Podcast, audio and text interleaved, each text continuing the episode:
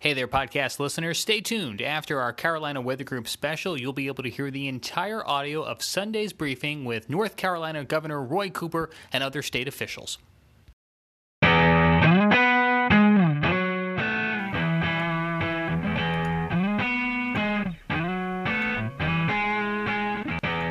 And good evening from Charlotte, North Carolina. I'm James Brierton. We have our Carolina Weather Group panel on standby tonight. It is August the 2nd, 2020, Sunday evening. Another 24 to 30 hours or so before we could be seeing a landfall of a tropical system here in the Carolinas. We have in Charleston Evan Fisher, Shay Gibson, and Jared Smith. Also joining us tonight, we have Scotty Powell and Frank Strait. Let's get straight on over to Frank, uh, who's going to bring us up to date with the latest information. Frank, at this hour, uh, here at about 1036, we have the 8 o'clock advisory, but we're awaiting that 11 o'clock advisory just a few minutes away. No, that's right. That uh, next advisory will be coming out shortly from the National Hurricane Center, and uh, we should see that uh, advisory come out uh, before too much longer. We'll take a look uh, now at satellite picture to show you what's happening right now. And uh, Isaias looks a lot better than it did earlier today and last night. The shear appears to be relaxing a little bit, allowing it to become more symmetrical. The outflow's looking a lot better to the west now, so we'll keep an eye out for some intensification that might have play a role in our up upcoming advisory. Looking at the 8 p.m. advisory, though, uh, we had uh, uh, Isaias still producing 70 mile per hour winds, maximum sustained winds, and the forecast was for it to remain uh, nearly a steady state. Uh, here through the uh, next uh, 24 hours or so uh, and into Tuesday as it approaches landfall. We have uh, tropical storm uh, warnings in effect from Sebastian Inlet northward all the way up to Ocracoke Inlet and uh, a hurricane uh, watch as well in effect uh, for uh, South Santee River in South Carolina up to Surf City, North Carolina, because there is some chance that uh, Isaias does get a little stronger before making landfall. If it gets any stronger at all, it would become a hurricane. Also, tropical storm watches are in effect. Uh, that's the yellow area all the way up to Long Island and Long Island Sound. So this is what we'll be keeping an eye on, and we'll see if there's any changes coming up at 11 p.m. back to you, James. Frank, thank you very much. And uh, yeah, we're waiting that 11 o'clock update from the National Hurricane Center. This will be a full-on update where we get not only an updated position on the storm, but also a potential change to the forecast cone or intensity if one were to come. You can see the countdown clock there uh, in the left-hand side of your screen. Sometimes they do come out a few minutes early. Uh, Jared Smith is in Charleston, South Carolina. Is keeping a close eye on the uh, storm surge threat with this storm because Jared, you know, we are talking about a tropical storm, but we don't want people to uh, lose track track of the the flood threat that could come with this still. Yeah, absolutely. And I think that you know the, the the big story with any of these with the tropical storm, minimal hurricane, it's the water. I mean, it's it's actually very rare for the wind to be a widespread issue in most of these tropical systems, unless you're talking Cat two, Cat three, four, five. Obviously, it's the water that's the problem, and that, this is going to be no you know this is going to be no different on that front. Uh, let me pull. Uh, so what we're going to do, I'm going to pull up my screen here. We're going to take a look at. Uh, we're going to take a look at the expected. Uh, we're going to take a look at the expected tides in Charleston Harbor, and this is. Um, and this is certainly a uh, interesting situation coming up. So, one thing to note is that the tides are already overperforming. Weather Service had 7.1, 7.2 feet earlier tonight, and they uh, and it went 7.49 feet. So I was right knocking on the door of the moderate flood threshold here. But um, all right, here we go. So so there you go. So there's your so there's your peak from earlier tonight, and then we're gonna get you know we're gonna get to about 6.6 feet tomorrow morning. Uh, we're gonna start seeing some of those onshore winds start to kick up a little bit more, start seeing some rain bands come in. And at 6.6 feet, if you get a sustained downpour in downtown Charleston, that's it. I mean, you'll get you know you're going to get some roads closed. I mean that's going to be just the name of the game. And then what we're looking at is just around nine o'clock. Uh, the uh, expect expected impacts of storm surge begin. Um, potentially anywhere from two to four feet. I think four feet is probably a little on the high end of that. But you know, if if we suddenly see a more westward track that brings a center in south of Charleston, that is certainly within the realm of possibility. Right now, the Weather Service forecast is for eight feet right around 9 p.m. That is major flooding. That's going to close a lot of roads. That's going to cut off some. Uh, that's going to cut off some passages. Um, and then we're going to talk about rainfall on top of that and and you know models have been you know somewhat consistent in having some very heavy rainfall in the area right around the same time. Forecast position from the hurricane center at least as of five o'clock had the center just to the uh, just to the south of charleston which means that onshore f- flow pretty much is going to be maximized right around that time. So this is something that we certainly need to watch. Uh, i uh, let me um, let me grab um, another graphic here and and obviously you know for, for those of you uh, watching now you'll be able to see this you know for podcasters uh, we'll speak it out to you and let me go first to the storm surge watches and warnings here um, as soon as zoom decides to populate my screens that i can share um, which apparently i have a lot of um, but we have a storm surge watches up and down the uh, Charleston coast right now. Charleston area is under a storm surge watch, basically starting from about Edisto River all the way up uh, into southeast North Carolina. Uh, we have that storm surge warning actually. So that, check that storm surge warning now. Uh, for, and again, this is the area where two to four feet is going to be possible. So places like Charleston, Georgetown, Myrtle Beach, those areas are going to be looking at the potential for some pretty significant storm surge. And then we have a storm surge watch that's up just south of Wilmington, all the way up into Pamlico Sound, into the Outer Banks. And so, uh, so again, you know, th- this is certainly, um, you know, we'll we'll need to see um, how the track evolves. We'll need to see how the intensity of this storm evolves, but uh, ultimately, uh, the surge potential and the potential for significant significant flooding uh, in places like downtown Charleston um, are the most uh, critical uh, things to watch. And James, I think we are starting to see the 11 o'clock roll in right now. Okay, we'll give a second for that to uh, populate and then uh, give uh, Frank a moment to digest it all, and we'll go back over to Frank as soon as we've got that uh, ready for you. Uh, we don't have any uh, evacuations at this time in South Carolina, but in North Carolina, Ocracoke Island, 3,000 people have evacuated there. Ferries will stop running at 8:30 Monday morning because of the storm threat and the flooding there in that portion of North Carolina, where they have issued a state of emergency, not only along the coast, but a little little bit further inland along the I 95 corridor. Let's bring in Evan Fisher, uh, who's keeping a close eye on the flooding uh, chances that we could see a little bit further inland along rivers, creeks, streams, and, and Evan, even from what's falling from the sky.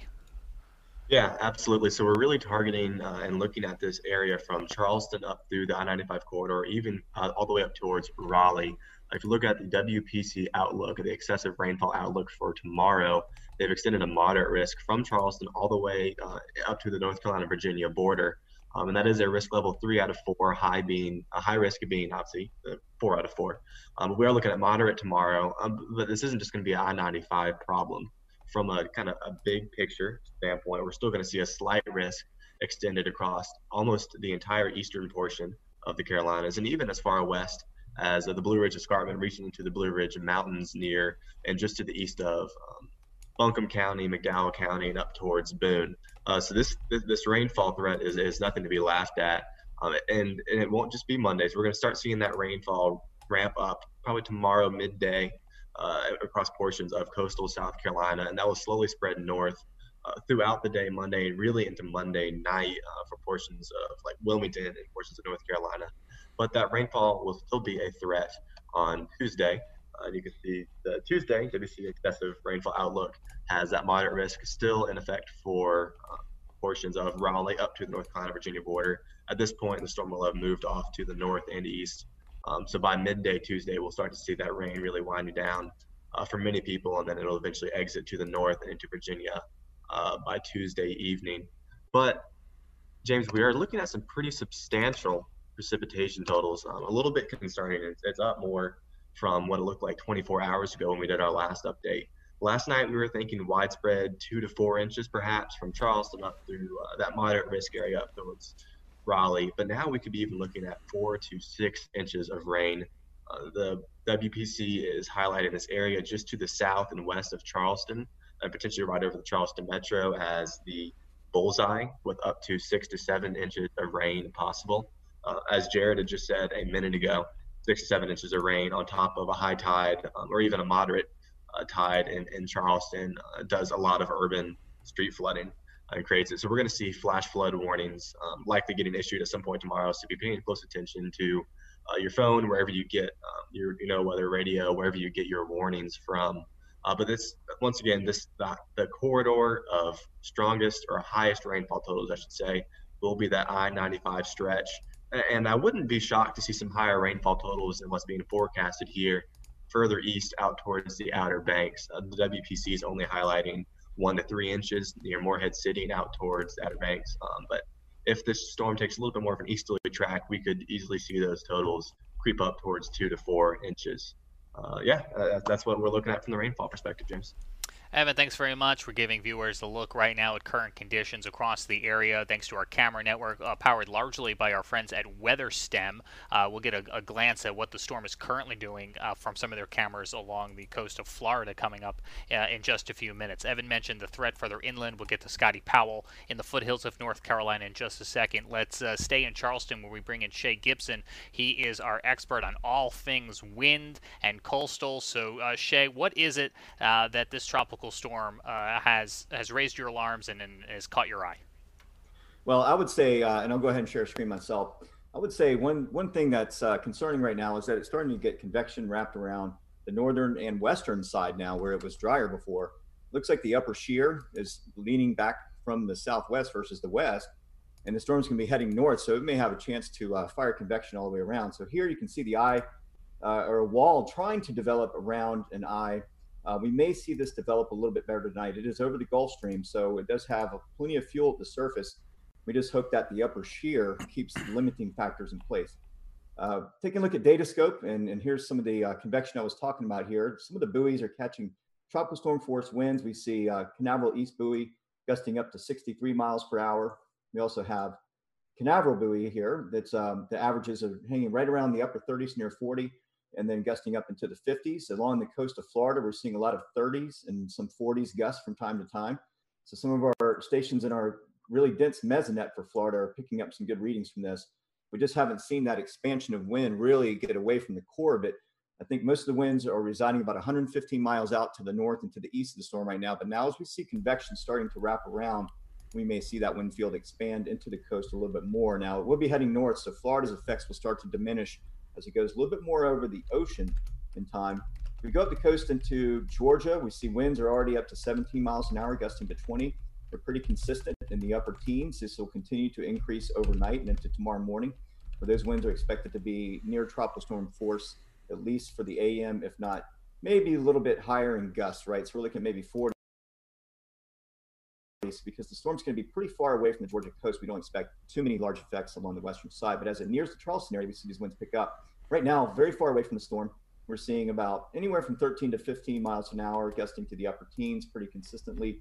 We have one little surge today from an outflow boundary that popped in right between three, near four o'clock. We had a gust up into the low 20s. So, um, you know, just a little warning shot from see from the from the tropical storm all the way up to Charleston uh, for once today at least. And uh, that's what we're going to be expecting. And if we look at the PowerPoint from Charleston for the National Weather Service Charleston area, we have uh, potential for winds in our vicinity for portions of the Charleston area up through Berkeley County and coastal areas. Uh, potential for 58 to 73 miles an hour. We do have potential for wind 39 to 57 further down south, all the way past Savannah, all the way down to Altamaha Sound, where the Weather Service office ends. Uh, but these winds look like they could push inland all the way past Walterboro, maybe even halfway to Columbia. So could be seeing some of those gusts as those rain bands wrap into the coastline. Any westward jog of the system by even 30 to 40 miles can make these areas more prone to the higher wind speeds. So, um, you know, once again, we're watching to see if the storm is going to continue to, to look more impressive and actually get the upgrade to hurricane at some point. Uh, that is possible. And they did mention that in their 8 p.m uh, update that there is a possibility we could see it. So is, if the storm grows and expands, uh, then we will see more of that. Now, as far as eastern North Carolina, one one concern that I would I would say is the winds will be increasing up there as well by tomorrow night. But it's over the Gulf Stream. If it develops a long feeder band up and down that Gulf Stream, then that can make conditions a lot worse for eastern North Carolina. So we'll be watching for that as well. That's just a possibility at this point. We've seen it so many times before when you have a storm heading into northern, northeastern South Carolina or just around Wilmington, and it picks up a lot of moisture and really forces it up the coast. So that's it for me, James, for right now. Thank you uh, very much, uh, Shay. Shay mentioned some alternative scenarios, and there's a little time left to uh, to see if any of those still have room to play. But we do have some uh, the breaking update now, uh, the 11 o'clock update from the National Hurricane Center in a few minutes early. So let's uh, bring back in Frank, who's had a chance to digest that and look it over. And Frank, what are we looking at here at the 11 o'clock update? Well, there aren't many any changes at this point, uh, James? Uh, I'll uh, hope my, hopefully the uh, screen save screen sharing will work a little bit better here than it did a minute ago, and uh, hopefully everyone's seeing the uh, current forecast graphic the, from the 11 p.m. advisory from the National Hurricane not, Center. Not yet, but give it one more swift kick as we get that new data in. I'll, I can I'll see it punch it in the now. news a couple yeah, of there times. There, there we go. All right. as you can see, the advisory intensity remains the same as before. Maximum sustained winds are 70 miles per hour. The movements to the north northwest at about uh, 9 miles per hour, and uh, no changes in the intensity forecast either. Uh, the only thing that really has changed here is that the tropical storm warnings have been extended northward all the way to uh, Fenwick Island, uh, Delaware, and that also includes the Sounds uh, eastern North Carolina. Tropical storm warning also out for Chesapeake Bay and Smith Point southward, and that goes all the way down into Florida still. So uh,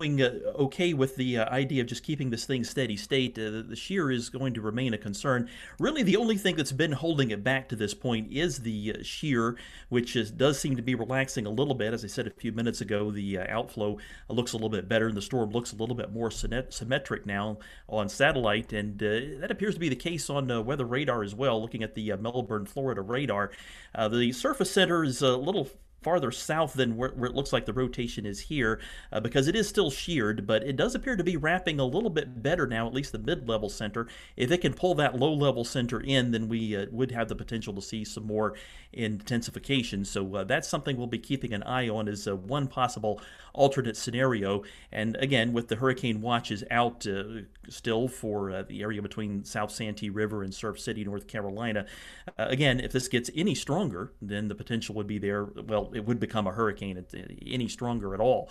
So uh, we will have to watch out for this thing potentially becoming a hurricane as it uh, heads northward. And again, the only thing holding it back is the wind shear. The waters are plenty warm enough to uh, support much more intensity than what we're seeing right now. And there's uh, and the storm's mostly over land as or over water rather as well. So uh, there's no significant land interaction to worry about as well. The other thing we'll have to watch out for, you notice that it looks like the uh, center is, uh, at least the mid-level center, center is displaced a little bit to the east. You saw that on the radar picture. That'll be one thing we have to watch out for as well. If that mid-level center ends up uh, pulling, uh, becoming dominant and pulling the low-level center in, that could result in a slight eastward uh, shift in the forecast track and perhaps it would end up going uh, maybe instead of landfall point being close to Myrtle Beach, maybe it would be closer to uh, Oak Island or Ocean Isle Beach or, or perhaps even Wilmington if there was an eastward shift. So that we'll have to keep an eye on as well. And uh, all of that would have some minor implications as well to uh, other things going on, like, for example, the rain going on over western North Carolina. That could shift eastward slightly as well, perhaps into the foothills, and the potential for heavy rain out there with the stationary front that has to wait on uh, Isaias to get out of the way uh, before it can uh, shift on eastward and uh, out of those folks here as well. And that's it uh, for that, James. Uh, back to you again. Thank you. Uh, Frank, hang on the line there for a second because I have a question for you. And what I want to ask about is a little bit about the categorization between tropical storm and hurricane. And I want to preface it for our audience. Don't get too you know, worried about the, the categorization because if you think about Hurricane Sandy, that wasn't even a hurricane by definition. So these definitions are really just a scientist's playground for categorization. But with that in mind, Frank, for the benefit of our audience, how many more miles an hour does it need to become a hurricane again? Well, the hurricane threshold 74 miles per hour, and, and the hurricane center, uh, their advisories, uh, they, they, go in multiples of five miles per hour. So if it were to get any stronger at all, basically, it, it would be a hurricane. So uh, we're basically on the threshold now. We're only slightly below it, and any intensification would result in becoming a hurricane. Yeah, and even if we don't get there, the other side of that coin is just that we're one or two or four miles away, and that's not anything right. anyone's going to be able to discern by sticking their finger outside. So consider it a strong tropical storm or a Category One hurricane. And uh, but for the record books, uh, we'll keep a close eye on that because, as Frank mentioned, it's still over the water, so it has a chance that uh, it could it, it, could kind of uh, uh, accomplish that. Uh, Frank, the other question uh, for you, especially if this takes a little bit more westerly of a track inside that forecast cone, is we need to be thinking about tornadoes as well. Absolutely, that's going to be a concern for any areas along and east of the center track. Is uh, the potential for some isolated tornadoes? Uh, it's uh, something that uh, happens fairly commonly. Uh, thankfully, there's not a whole lot of area that's going to end up being east of the track, and hopefully, the uh, slight eastward shift does happen. That would minimize that even further. But that is something we'll have to watch out for, and, and something to keep in mind as you're dealing with uh, Isaias over the next couple of days, especially uh, during the worst of the storm, is to uh, uh keep your weather radio or your television set or uh, radio tuned to a station that uh, gives you those instant updates and quick updates in the event that tornado warnings issued for your area. Yeah, especially since, folks, we're talking about a landfall here some point late tomorrow night, Monday night into early Tuesday morning. So you could very well be asleep and you're going to need something to wake you up. And that weather radio is one of the greatest components we have. If you're joining us tonight and you're not living along the uh, the coast of the Carolinas or the I-95 corridor, if you're further inland like me here in Charlotte or even into uh, upstate South Carolina, western North Carolina foothills and mountains. We've got some weather we need to watch for you too. Let's bring in Scotty Powell. He's in Morganton, North Carolina. Scotty, what are you watching here in the next 24 to 48 hours? Yeah, thank you, James. Uh, definitely not the the worst case that we're going to see down at the coastline, but we're going to have some rain indirectly effects from Isaias as well as a, a cold front moving in that uh, um, that Frank alluded to just a little bit ago. That's located out over Tennessee. Let me go ahead and share the screen here, kind of give you an idea of what I'm going to be watching for, and uh, this is going to be. Um, if I can find it here on all my screens. Uh, this is going to be, well, I can't find it, but it's going to be uh, the HRR run that's kind of showing some easterly flow, southeasterly flow that's going to be uh, moving in off of the coast of South Carolina, uh, of South Carolina, North Carolina, and it's going to interact with this cold front. And we see this a lot here in the Western Carolinas, what we call upslope flow. And in fact, uh, Evan uh, produced an image there just a little bit ago that you saw uh, much of western North Carolina under a flash flood watch, as well as a slight risk uh, for excessive rainfall. We could see anywhere between one to three inches of rain, possibly some locations in those favorable areas, upslope areas, of seeing four inches of rain. It's been a pretty wet spring and summertime, so it's not going to take a lot of rain to produce some flash flooding, even well off of the coast here in the uh, foothills of North Carolina and the mountains of North Carolina. In fact, uh, these storms are going to be slow moving and they're going to train over the same areas. And when they do that, uh, those areas are going to see these tropical downpours and uh, that's going to produce the isolated flooding. We won't see widespread flooding, I don't believe, but I do believe that there would be some pockets uh, that we see some flash flooding. In fact, over the last couple of afternoon afternoon thunderstorms, we've seen pockets of flash flood warnings issued. So that's what Western North Carolina is going to be facing. Uh, not directly affected by the tropical storm, but it's aiding in the fact that we're going to see some heavy rain even this far inland. Uh, off of the coast here in western North Carolina, as well as that cold front that moves through um, the area on Monday night through Tuesday. So that's what we're watching here in the foothills. Uh, we also could see some breezy conditions, and as always with those breezy conditions and some heavy rainfall, we could see some sporadic power outages, trees come down, uh, things like that. But it's not going to be bad, as bad here in the western part of the state as it's going to be for our friends uh, and followers out on the coastal areas of North and South Carolina. So, uh, Jared, I know you guys facing a whole different scenario there in the Charleston area. Yeah, to put it mildly, but you know, I mean, it, it's it's going to be interesting to see what happens. I mean, again, you know, th- these track shifts are going to do some. Uh, you know, I mean, it, you know, it's the biggest conundrum in in communicating these things. Tell people not to focus on the center because the storms are large and a lot of uh, effects can be felt well, away from the center. But also at the same time, the center of the storm is actually really critical to where to just how much of a magnitude of impacts you're going to have. And again, you know, it, you know, as Frank discussed earlier, you know, it, it's it's a lot is going to be around structure. A lot is going to be if it's a lopsided storm, you know, a lot of that staying off into the ocean. You know, if that shear kicks back up, then we have, you know, then then perhaps not as bad, um, at least for the Charleston area. Um, taking a look at the uh, track again, and I've got it, I've got it zoomed in pretty nicely on Google Earth here. Let me, uh, I'm going to take over and uh, real quick And let's see here. So we got the yeah. So there's your satellite image. And again, you know, if, if this thing does pull a little more east, a stronger storm would do so.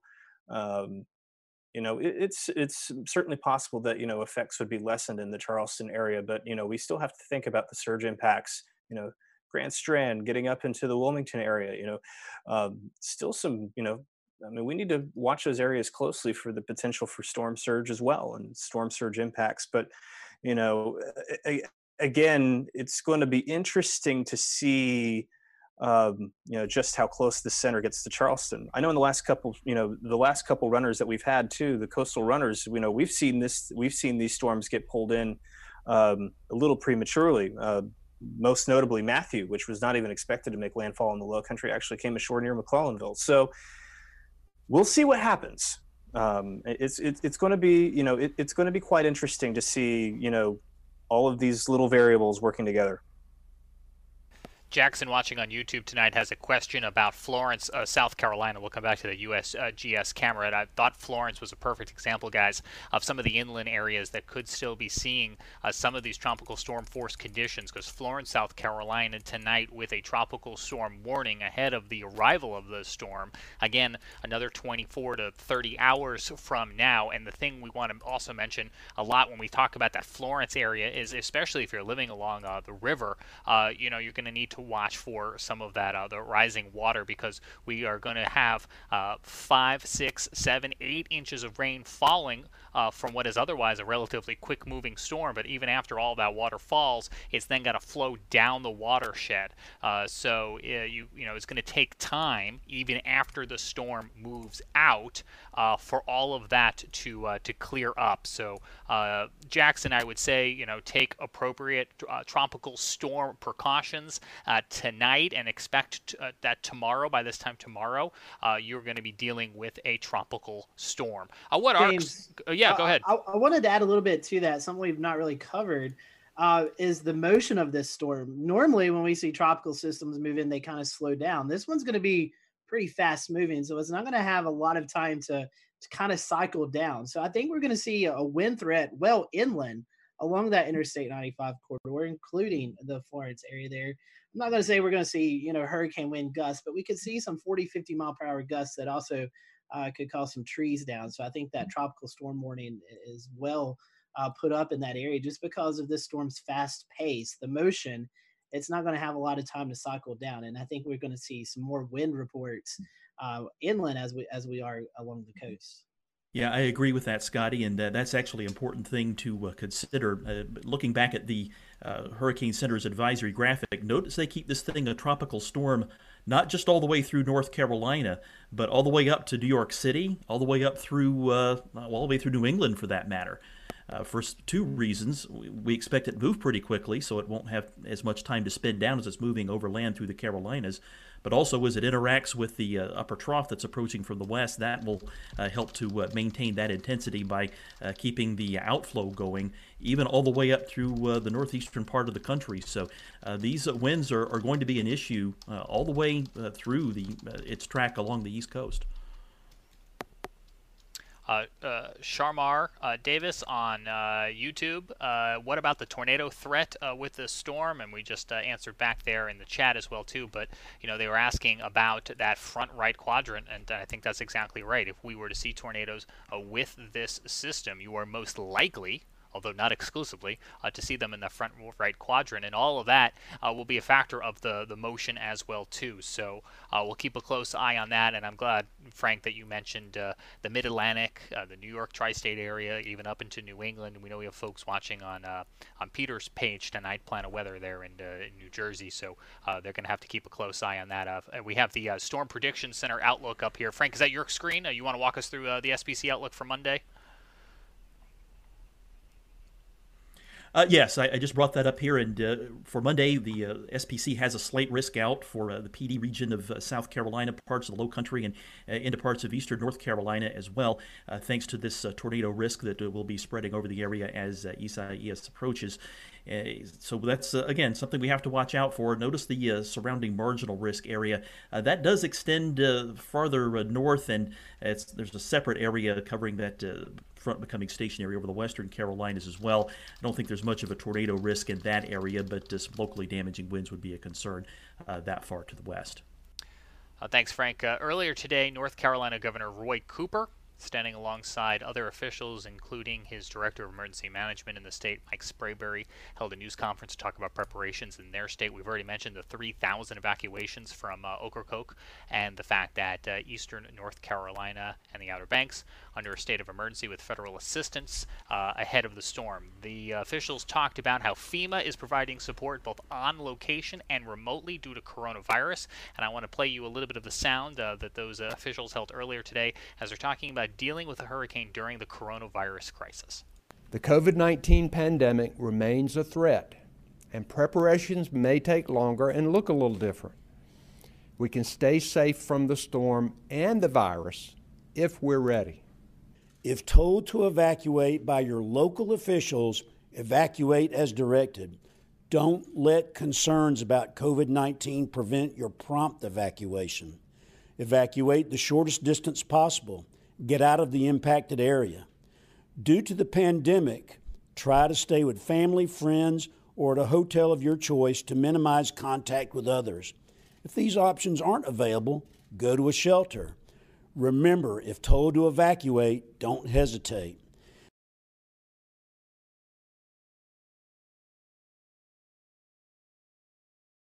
And they will be screening uh, for coronavirus uh, at public shelters if you do find yourself attending one of those, and uh, they will be practicing social distancing and isolation for anyone uh, who may be uh, sick at this time. Uh, last week here in the Carolina Weather Group, we had former FEMA, um, FEMA administrator. I don't know why I said the name of the storm right, but I couldn't get that out of my mouth. Former FEMA administrator Craig Fugate on the show. Uh, he uh, oversaw the response to uh, lots of storms uh, during the President Obama administration, as well as uh, his previous time with Governor Jeb Bush in the state of Florida. And he had some really straight words for what evacuations really mean. Is if you choose not to evacuate in an evacuation zone, you risk drowning. I don't think we say that enough. I think we talk about evacuations as it's a precautionary measure instead of, folks, the reason we have all of this planning around evacuation zones for hurricanes is the consequence if you don't evacuate and the storm hits as forecasted, you could drown. That is an absolute risk. Uh, so we need to have people balance between the immediate risk of storm surge and, the, and what we're now seeing is a chronic risk in our communities of COVID how to minimize the risk of COVID, but not encourage people or give more reasons to question to whether they're going to evacuate. Yeah, absolutely. And so that means that this year's storm preparations and your go bag should also include PPE, including a mask or uh, cleaning supplies. Let's talk a little bit more about that uh, storm surge threat before we wrap up for the evening, uh, because I think this could be one of the big headlines, along with the winds, the, the power outages that we anticipate. The storm surge along the coast, Shay Gibson, uh, is something that uh, we are watching very closely with this uh, storm that's going to be flirting with most of the coast. Yes, James.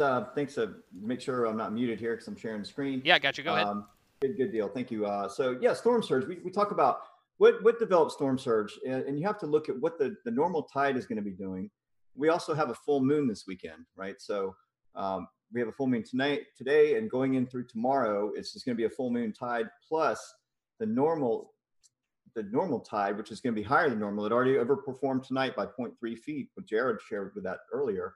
And so what we have is, you know, more or less, we have a higher than normal tide already. Plus, we have the storm surge itself at two to four feet you're talking, you know, we're talking eight feet is what the Weather Service is saying right now, but we have to add that two to four feet to the normal tide that's going to be occurring at the time. Now, we also do have driving onshore winds in excess in the tropical storm force levels pushing that water into the coast. And so someone asked today, why, why would there be a surge if it's going to go to our east? And the, the answer is the storm is actually pushing water out ahead of it as it's going from south to north. So we have a large body of water that's going to be coming to our area. It's already starting tonight. It'll be more tomorrow. Our low tide tomorrow looks like it's going to be over two feet, which that's very abnormal. So we're already seeing some effects of this surge already making it here. And it's just going to come up even more. Now, like Jared said earlier, the four feet might be a little bit on the higher end, but we do expect at least two feet. Um, the Weather Service does have three feet listed or greater than three feet, but we'll just have to wait and see how that plays out. So right here, again, this graph showing eight feet, which puts it into the major flooding. And if you add heavy rains in four to six inches or more for the Charleston area, we know that places like downtown can be heavily affected by this, this combination all at one time. And you're talking four to six inches or higher within a very small amount of time. So that that coupled with the surge is what makes the flooding potential so particularly dangerous with this system here as it comes close, maybe a glancing blow or staying offshore and heading up to the north. But either way, we will see surge effects from it, and then the winds definitely won't help things either. Back to you, James. Thanks, Shay. We'll be watching that uh, very closely. So if you do live along the coast, uh, be prepared to monitor the uh, changing not only weather conditions, but also the flood conditions, the storm surge conditions as uh, we go through, again, the next 24 to 36 hours. And if you live further inland, again, I'm near along those waterways, uh, we're going to be watching for some of those to swell too in a little bit of the longer term as the water will have to work its way on out. Uh, here at the Carolina Weather Group, we will be back tomorrow night with more live coverage as we will be anticipating landfall of this storm. Uh, we also want to let you know right now that in addition to finding us on Facebook, Twitter, YouTube, and Periscope, we do have a podcast audio feed. Why is that important? Well, we like to stress that during times like this when we anticipate uh, a high number of power outages because you will be able to listen to our updates and also the updates from emergency management uh, on that audio podcast feed with little to uh, battery consumption or even little data consumption if you're on a weakened cellular network. So that's our promise to you that uh, over the course of this event, if a governor Roy Cooper or Governor Henry McMaster hold a news conference, uh, we will be able to turn that sound around for you and uh, provide it on the Carolina Weather Group audio podcast feed that you can find at Spotify, Apple Podcast, or wherever it is uh, you get your uh, your podcasts uh, for your phone or your other devices. So, uh, uh, Shay Gibson, I see uh, as I pop your face back up here on the screen because we have a double box from Zoom looking at the 11 o'clock update here of uh, the storm from the uh, National Hurricane Center. Right now, officially not to become a hurricane again, but it is just going to be within a hair of possibly doing that. But one way or the other, whether it does it or not, folks, you know, should we just say consider it a, a Cat 1 hurricane that is going to be coming, where we do have some hurricane watches along the coast as well? Any closing thoughts from our, our panel tonight uh, here uh, as we close up the Sunday night update, uh, gentlemen?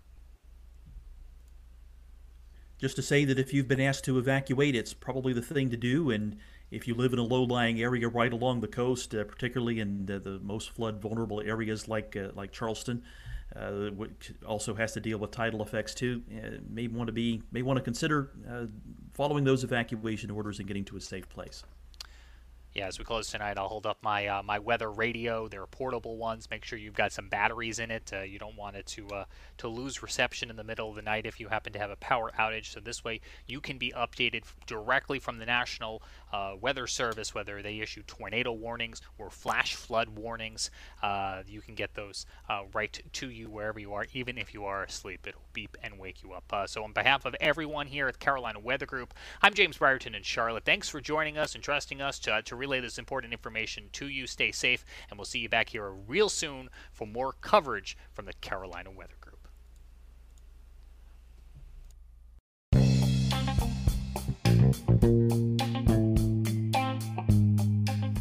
That does it for the Sunday night special from the Carolina Weather Group. You can find live coverage on our Facebook, Twitter, YouTube, and Periscope feeds, and we'll have updates right here on the audio podcast feed as news warrants. Now, stay tuned. Here's the full audio from Sunday's briefing with North Carolina Governor Roy Cooper and other state officials. Good afternoon, everyone, and thank you for joining us on an update of Tropical Storm Isaias. Just because it's now categorized as a tropical storm doesn't change its potential threat. The storm continued its march toward North Carolina overnight. State emergency managers here, along with our local partners, are preparing for the heavy winds and rain that this storm may bring. and we're asking North Carolinians in the storm's path to make sure they are prepared. I've declared a state of emergency, and we have received a federal emergency declaration for 25 counties so far. We in North Carolina, North Carolina mostly know what to do. You pack your emergency kit, follow local evacuation orders, stay in a safe place, and never drive through flooded roadways. But this time, pack your masks and hand sanitizer in your kit and remember to social distance. The three W's wash, wear, and wait are just as important during a storm as they ever were. The COVID 19 pandemic remains a threat, and preparations may take longer and look a little different. We can stay safe from the storm and the virus if we're ready. We're watching the forecast carefully and know the storm will impact much of our Piedmont and coastal plain. Tropical storm force winds are expected to begin after dark Monday and into Tuesday morning. Sustained tropical storm force winds are forecast for much of the eastern third of the state with gusts of 50 to 65 miles per hour for the coastal plain and 30 to 45 miles per hour in central North Carolina. That's enough wind to bring down trees and power lines. Over the weekend, the storm turned much more inland, which increases the threat of heavy rain, tornadoes, and flash flooding in eastern North Carolina. Right now, we expect the heaviest rain along the I 95 corridor with as much as seven inches in some places. You can go to readync.org to find flood maps and evacuation zones and see if your home is at risk for flooding. Remember, when it comes to evacuations, know your zone. The forecast has the storm moving quickly, which we hope means the rain and wind won't last as long. But a lot of rain is expected to fall at once, so be on alert for flash flooding and river flooding especially along the Neuse and Tar rivers. We're coordinating with utility companies which expect widespread out- outages. I've activated up to 150 National Guard soldiers to help with storm preparations and response as needed. We've been so grateful for their work overseas and during the pandemic here at home. We also appreciate our first responders who are going the extra mile yet again to protect our communities. It's essential to listen to local officials and follow evacuation orders when they're issued. During the pandemic, your home has been the safest place. But that may change as Isaias arrives. The storm, the, the most important thing is to get out of harm's way if you are told to evacuate. Try to have a plan to stay with friends or family outside of the danger zone. If that doesn't work, or a hotel, a hotel or a motel is the next option if you can afford it. Shelters will be available for those who need them. Visit your county government website for instructions on sheltering options. Shelters will be screening people for coronavirus symptoms. If someone has symptoms, they'll be directed to a sheltering option where they can more easily isolate or receive medical attention. We know the pandemic has dominated everyone's attention these last few months, but North Carolina emergency managers have been carefully planning for the storm response in a COVID 19 environment. Our state has weathered more than our fair share of storms in recent years. We know how to plan, prepare, and respond when it's over. Nothing about that has changed. But this time, we're going to have to do it with a mask on. Helping your neighbors and loved ones is even more important as this storm approaches. Do it safely, and we'll get through this thing together. I'd like to recognize Mike Sprayberry, our Director of Emergency Management, to provide an update. Mike? Thank you, Governor, and thank you for your leadership. Good afternoon. Today is day 146 of the COVID 19 response at the State Emergency Operations Center. We have also been activated for Tropical Storm Isaias since Friday. We are continuing to closely monitor the storm track and intensity and possible impacts to North Carolina. While the storm is changing in intensity, now is not the time to be complacent, especially as we may experience storm impacts overnight on Monday. As the storm tracks closer to the state, please heed warnings and directions from local and state authorities. An incident management assistance team from FEMA has now joined us here at the state EOC. Some members are here inside the state EOC, and others are working remotely. Everybody in the state EOC is physically distanced. That's the case with many of our state emergency response team partners.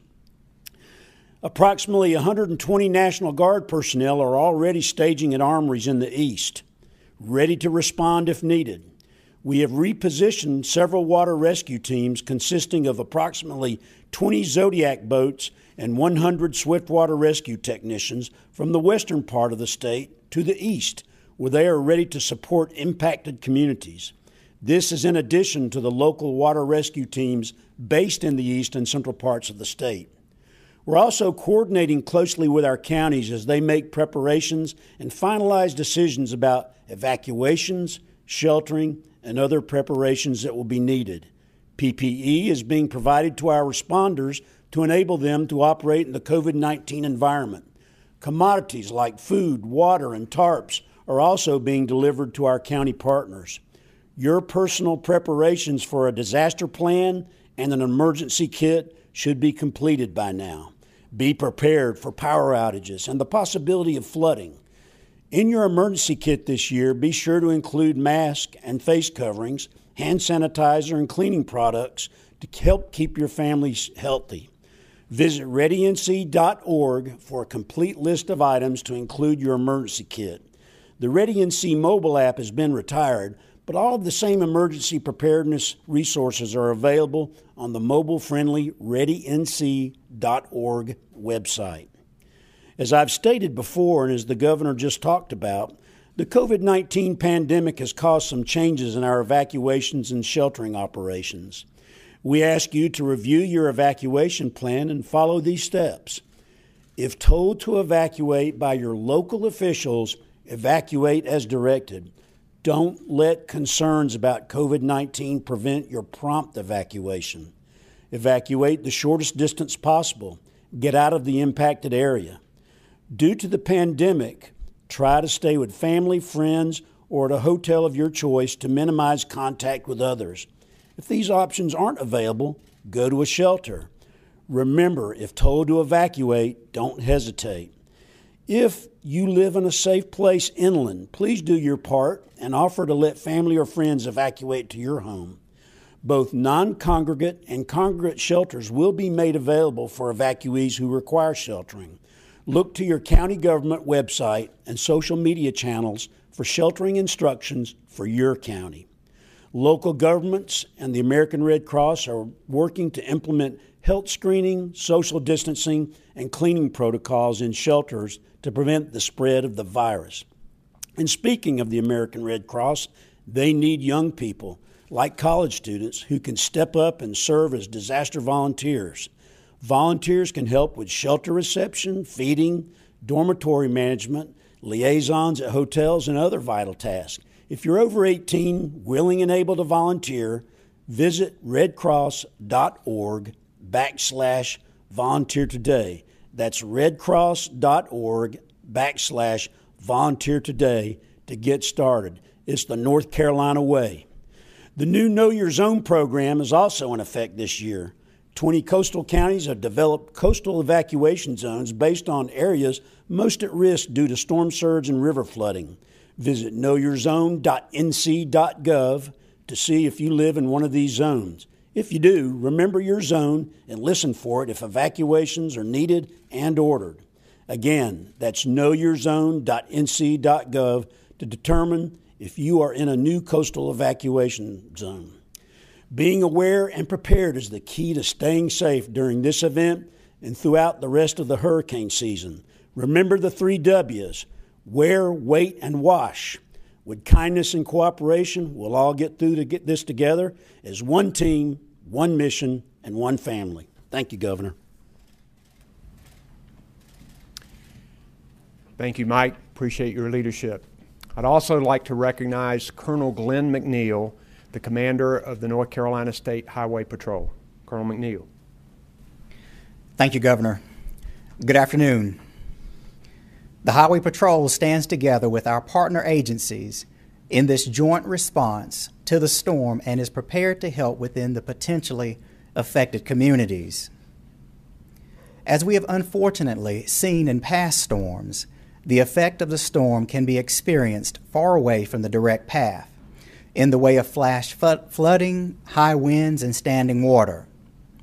We've seen far too many times the loss of life from drivers entering flooded roadways.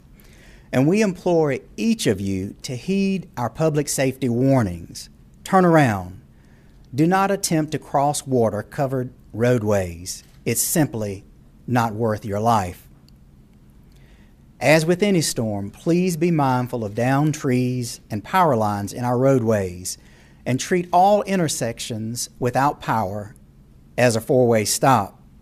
Stay well informed of storm related information at readync.org and roadway conditions at drivenc.gov.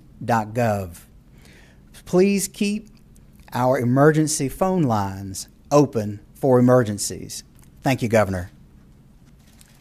Thank you for your leadership, Colonel McNeil. And I will hand it over now to our Secretary of the Department of Transportation, Eric Boyette, to provide an update on their preparations. Secretary Boyette. Thank you, Governor. We began planning conferences calls on Thursday and will continue through this storm. All of our highway divisions are prepared and ready to respond. Our highway division has over 1,800 personnel ready to respond. We have pre positioned equipment, materials, and supplies. We currently have more than 1,500 pieces of equipment, including trucks and heavy equipment, more than 1,000 chainsaws, and based on the current forecast, our staff is reviewing protocols for downed trees and localized floating. Divisions in our western part of our state are preparing for a separate storm that could bring significant rainfall to our mountain areas.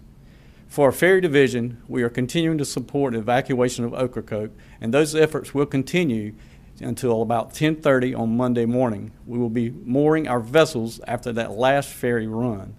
We've evacuated over 1,500 vehicles 3,000 people from Ocracoke as of noon today. Our evacuations, as I said, will continue until 10:30 a.m. Monday morning. We have also waived all ferry tolls for our evacuation routes. For our ports authority, all of our hurricane preparations are continuing at both ports. Our port of Morehead City is secure.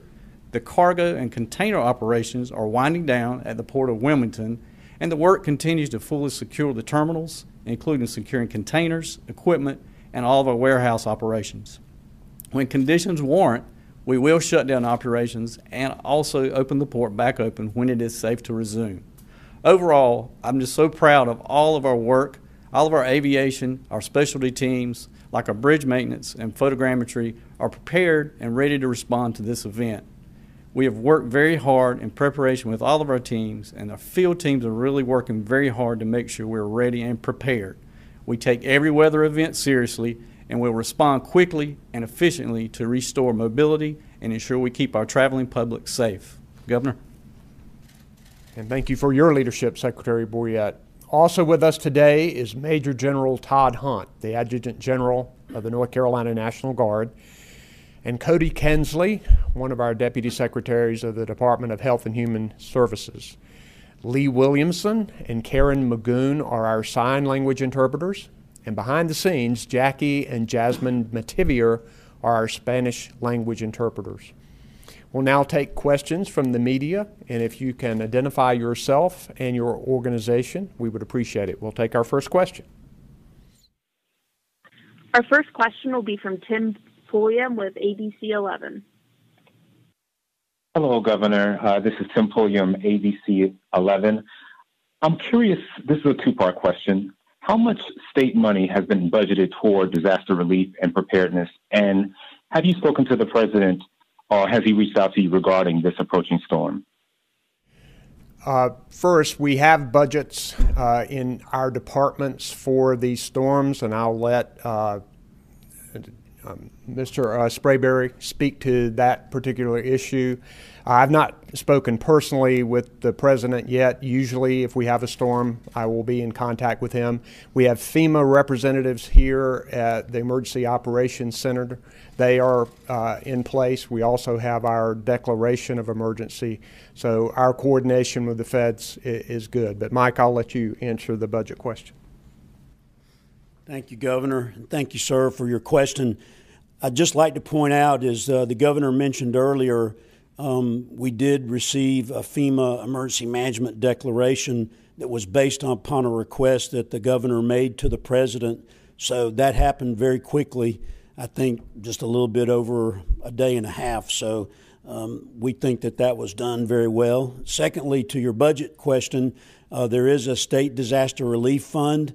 It typically keeps uh, between 10 and 12 million dollars in it. We draw off that as we begin to um, start operations uh, for response in an event like this. And then once we get a disaster declaration, we'll turn in what's known as project worksheets so that we can be reimbursed for all of our eligible response activities um, for the state. We can get that money back uh, from the federal government at a rate of uh, 75% for each dollar spent. Thank you, sir. Thanks. Next question, please. Our next question is from Lake Wood with WASW. Yes, Governor Cooper. Lakewood here with WASW News. You mentioned earlier about screening at shelters, but as for individuals who know that they are positive, what should they do to seek appropriate shelter? Sorry, what can you repeat your question, please? As for individuals who know that they are positive ahead of seeking shelter, what type of process or steps should these individuals take? Well, it, if you are a positive, you should isolate and you should seek, uh, make sure that you are, are apart from your family and seek a place that would keep you apart from others. Uh, we're going to have screening provided at all of our shelters. And if someone has symptoms, then that person will be put somewhere else where there will be alternative sheltering options where they can isolate. Obviously, we do, we do not want positive COVID people in our congregate shelters, and that's one of the reasons why we're doing the, spring, the screening. Next question, please. Our final question today will be from Virginia Bridges with the News and Observer. Thank you, Governor. Virginia Bridges from the News and Observer. What does the more western track mean for the state's preparations are we ready for a storm that goes up I I 95 rather than up the coast? I think that when we have a storm that moves more inland, that we become more concerned about our low-lying areas, flash flooding, and riverine flooding. We know that a lot of our communities along the I-95 corridor have had issues with that, uh, with hurricanes in the past. So we do remain concerned about that. One good thing is that we are drier than we normally would be, and this storm is expected to move through rather quickly. So we feel good about that part of it. The thing is, though, if you have up to seven inches dumped on a place at one time, then you remain concerned about those flash floods and riverine flooding and potential flooding, flooding that could occur a day or two from now if, if the rivers rise. So we're ready for this uh, both ways. We know the track can change even again as it approaches North Carolina, but we're just pretty sure at this point that both the central part of the state and the coastal plain are going to see uh, some. Uh, they're going to see some rain and wind and power, power outages, so everybody needs to be careful about that. Thank you all for joining us today. We will likely update you again tomorrow. And stay safe, everybody.